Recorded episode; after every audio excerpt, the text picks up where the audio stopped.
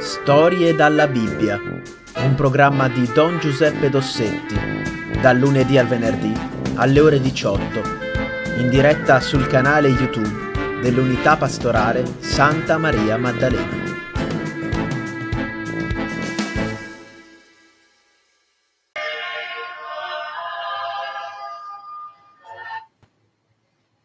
Eccoci qua. Allora, anche questa sera siamo insieme e anche questa sera vogliamo parlare di Maria. Oggi, eh, beh, sapete, no? Ecco, siamo nel mese di maggio e il mese di maggio è il mese della Madonna e tutte le sere e le, fam- le nostre famiglie si riuniscono attraverso questo strumento per recitare il rosario ogni sera da una famiglia diversa. È molto bello, eh, perché famiglie giovani, famiglie meno giovani, ecco, tutti uniti attorno alla nostra madre, Maria. E noi l'abbiamo chiamata madre, e mamma. E, e allora mh, è solo un modo di dire oppure c'è qualcosa di più? Bene, oggi vogliamo parlare proprio di questo qualcosa di più.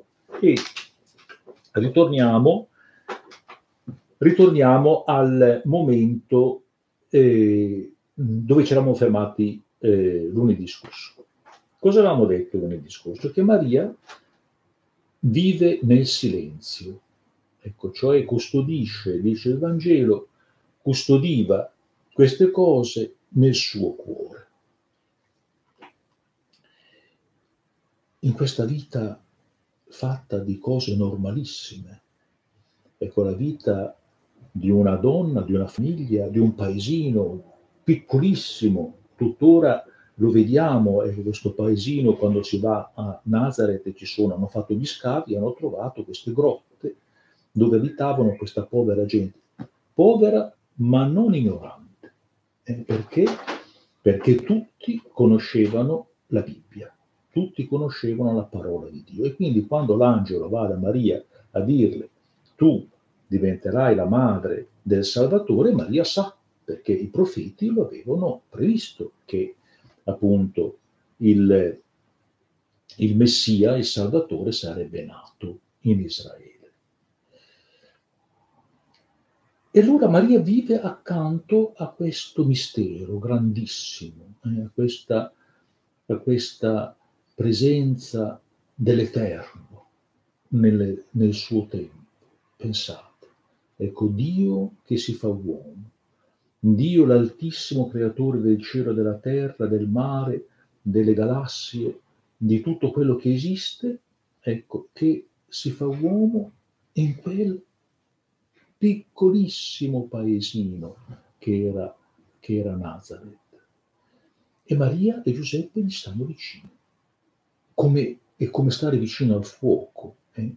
Si rischia di bruciarsi, e, e il fuoco di un amore così grande che appunto ha bisogno di essere custodito nel silenzio. Poi però a un certo punto le cose cambiano. Quando Gesù ha compiuto 30 anni, incomincia a predicare.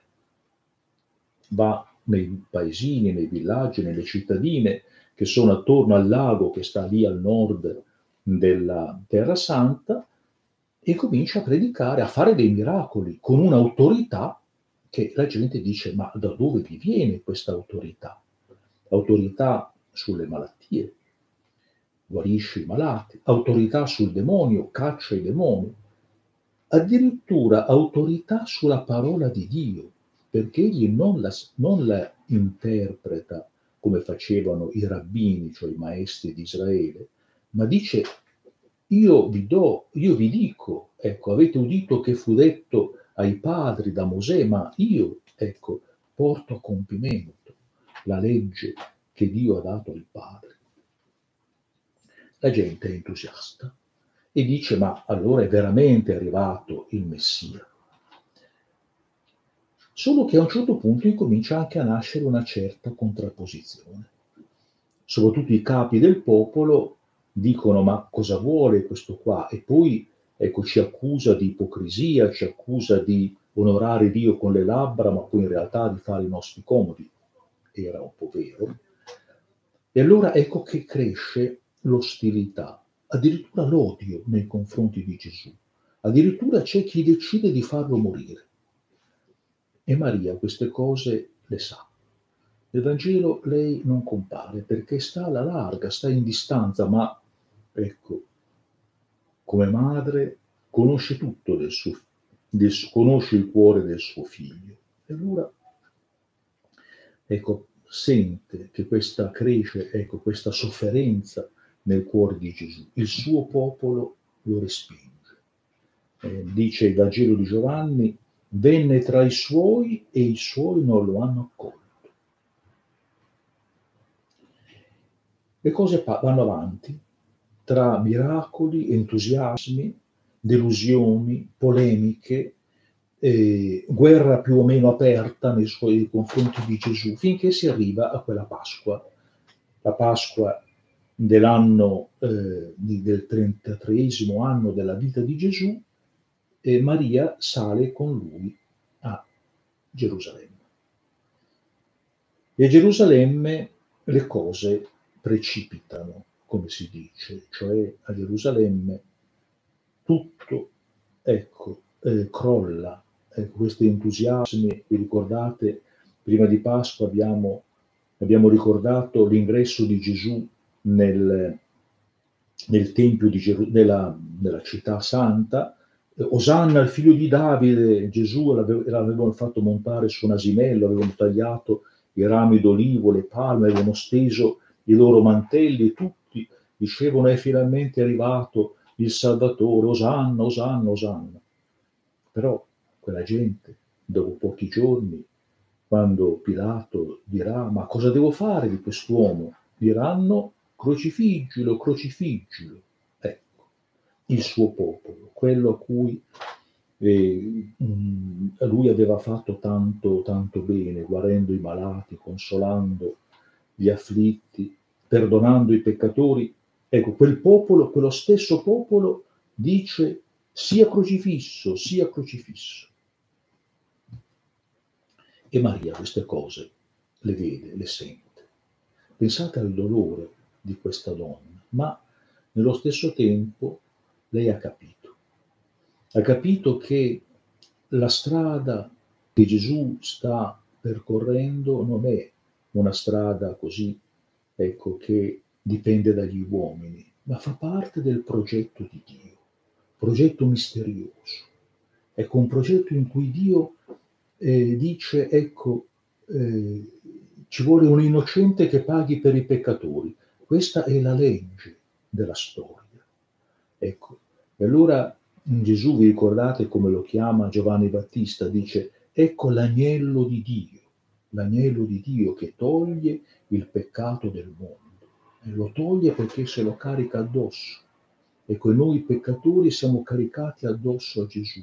Ecco, è Lui che prende eh, su di sé i nostri peccati e viene schiacciato dal peso del male che c'è nel mondo. Però con il suo sacrificio egli vuole dare una speranza, vuole dare agli uomini la consolazione, la certezza che ci può essere una vita nuova, un perdono.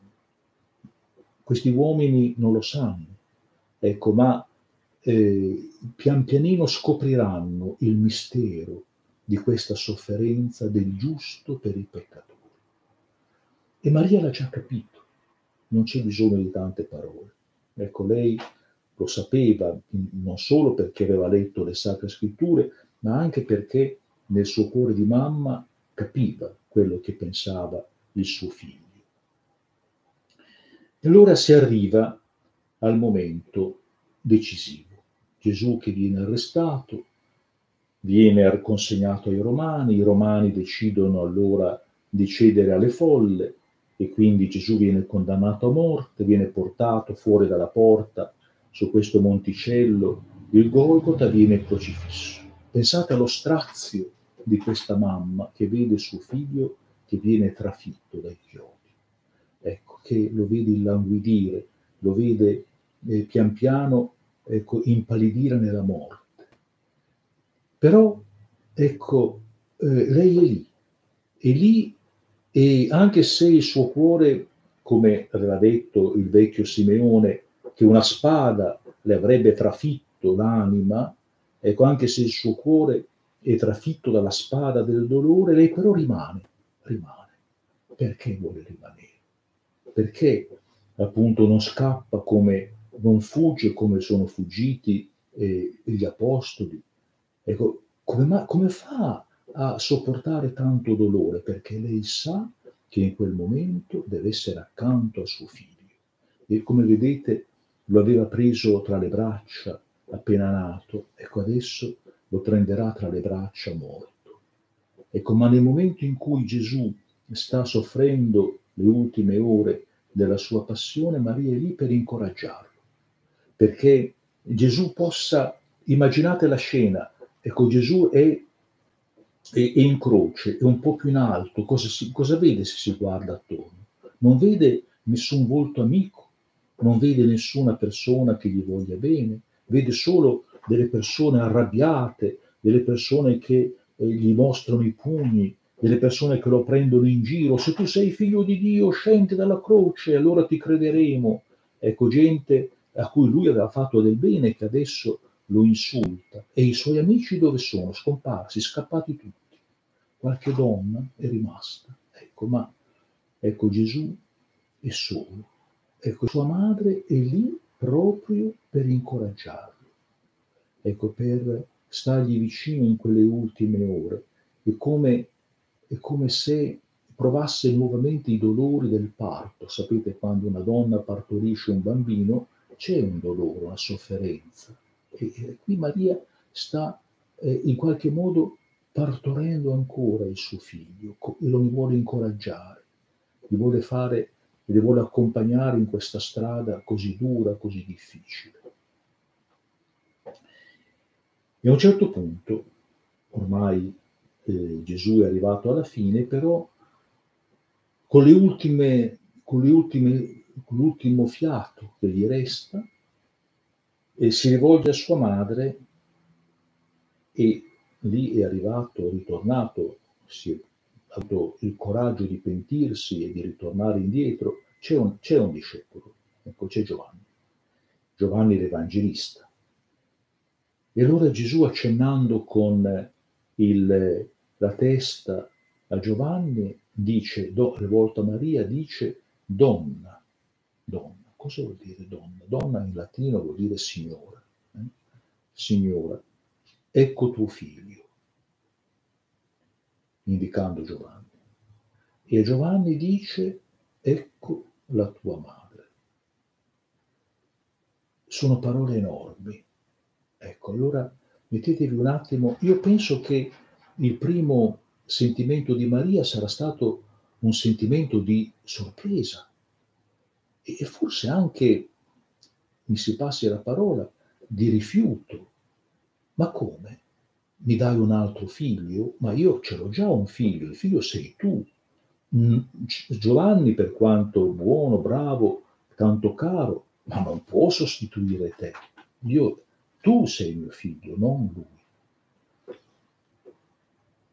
E allora, ecco, mm, però poi capisce.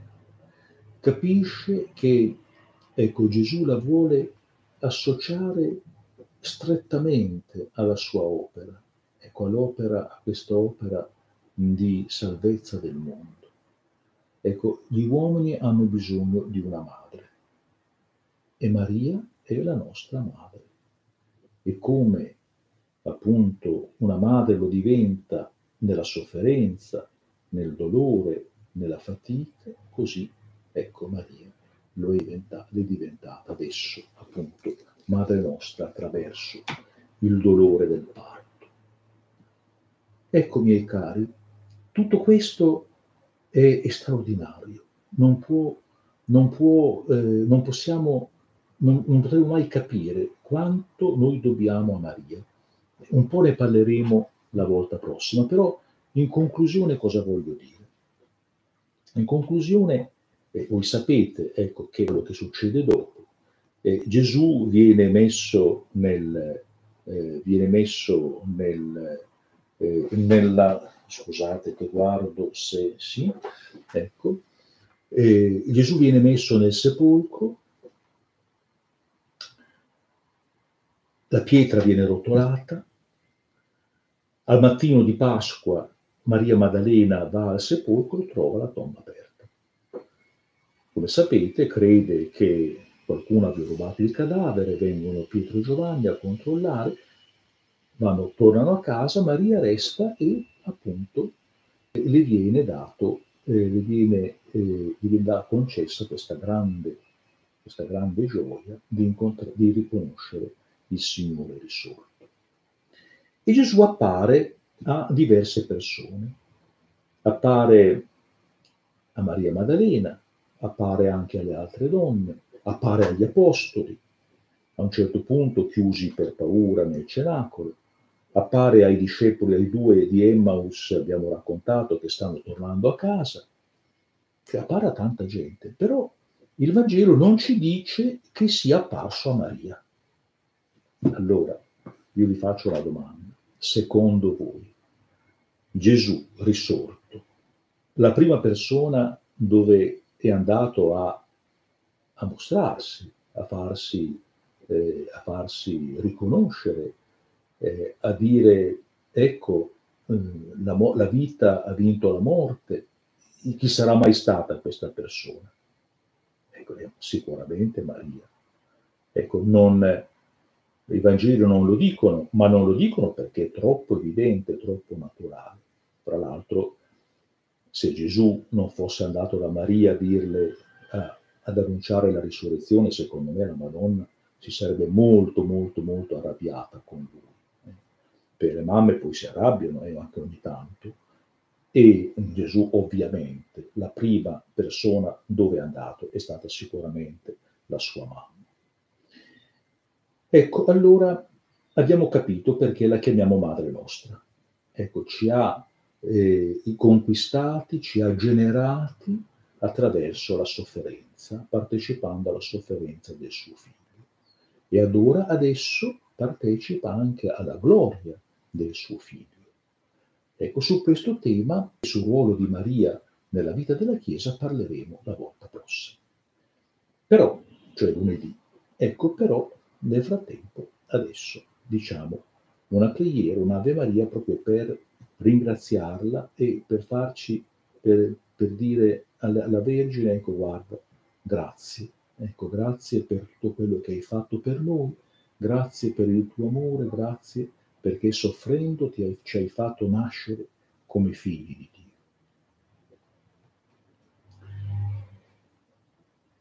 Ave o Maria, piena di grazia, il Signore è con te. Tu sei benedetta fra le donne e benedetto il frutto del seno tuo, Gesù. Santa Maria, Madre di Dio, prega per noi peccatori, adesso e nell'ora della nostra morte. Amen. Nel nome del Padre, e del Figlio, e dello Spirito Santo. Amen. Buona serata a voi e alle vostre famiglie. Thank you.